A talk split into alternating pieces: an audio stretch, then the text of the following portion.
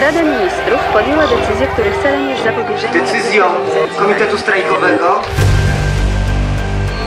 Na początku był lipiec.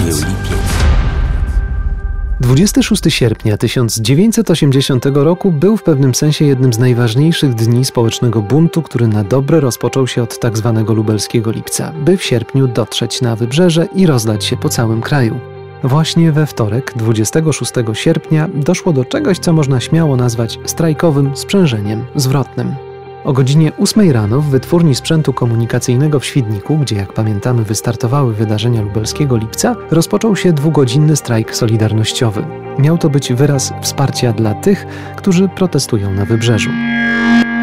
Do strajku w WSK przystąpiło około 3000 pracowników, domagając się ujawnienia postulatów kolegów z Gdańska, Gdyni i Szczecina. W złożonej władzom petycji zażądano m.in., by, tu cytat, podać do publicznej wiadomości w dzienniku telewizyjnym w dniu 26 sierpnia 80 roku i w dniu 27 sierpnia 80 roku przez prasę centralną w całości postulaty załóg strajkujących z wybrzeża, z wyjaśnieniem realizacji poszczególnych punktów postulatów oraz fakt, że załoga WSK Świdnik solidaryzuje się z wybrzeżem.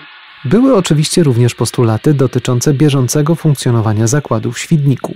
Służby z całą pewnością starały się organizować prowokacje. Wspominał jeden z czołowych uczestników strajków w WSK, Alfred Bondos. Potem był sierpień. Zaczęły się nowe akcje. Słyszałem po latach, że kilku robotników poszło z kwiatami do dyrektora przepraszać za ten strajk. Ale nie, to, to nie mogło tak być. To mogła być jakaś prowokacja. Ja nie wiem, kto to mógł pójść, żeby przepraszać za strajk dyrektora. Już po zakończeniu to dyrektora chyba raczej nie przepraszano bo chodziło o to, żeby coś wywalczyć, a nie przepraszać potem, że, że strajkowało się. Tego samego dnia w lokomotywowni PKP, gdzie również w lipcu kwitł bunt pracowników, Rada Zakładowa również wydała oświadczenie, które zaadresowała do międzyzakładowych komitetów strajkowych w Gdańsku, Elblągu i Szczecinie. Spełnienie waszych żądań, które są jednocześnie naszymi, gwarantuje rzeczywiście kierowniczą rolę robotników w naszym kraju.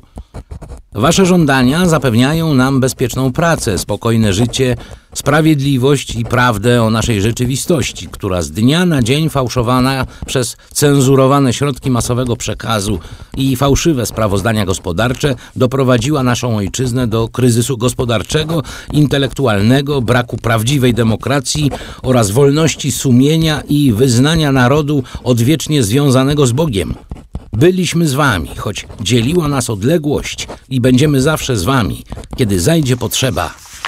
To oświadczenie znakomicie obrazuje, że pod koniec sierpnia 1980 roku świadomość ogólnej sytuacji w kraju wśród robotników była bardzo wysoka.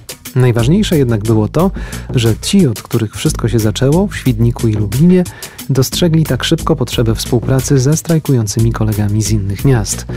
Dla ekipy Gierka był to wielki cios. Wielkie kłamstwo o przewodniej roli robotników w istniejącym systemie zostało obalone przez samych robotników, którzy silniej niż kiedykolwiek upomnieli się o swoje prawa. Przy okazji odwołując się do systemu wartości, który komuniści starali się usunąć na margines. Kiedy tylko dostrzeżono, że Kościół staje się oparciem dla strajkujących w lipcu i sierpniu, starano się zniwelować jego wpływ i za wszelką cenę pokazać, że duchowieństwo także nawołuje do spokoju i sumiennej pracy. Przykładem choćby fakt, że właśnie 26 sierpnia telewizja pokazała kazanie prymasa Polski Stefana Wyszyńskiego z Jasnej Góry, ale cenzurując je i tak manipulując jego fragmentami, jak to było wygodne dla władzy.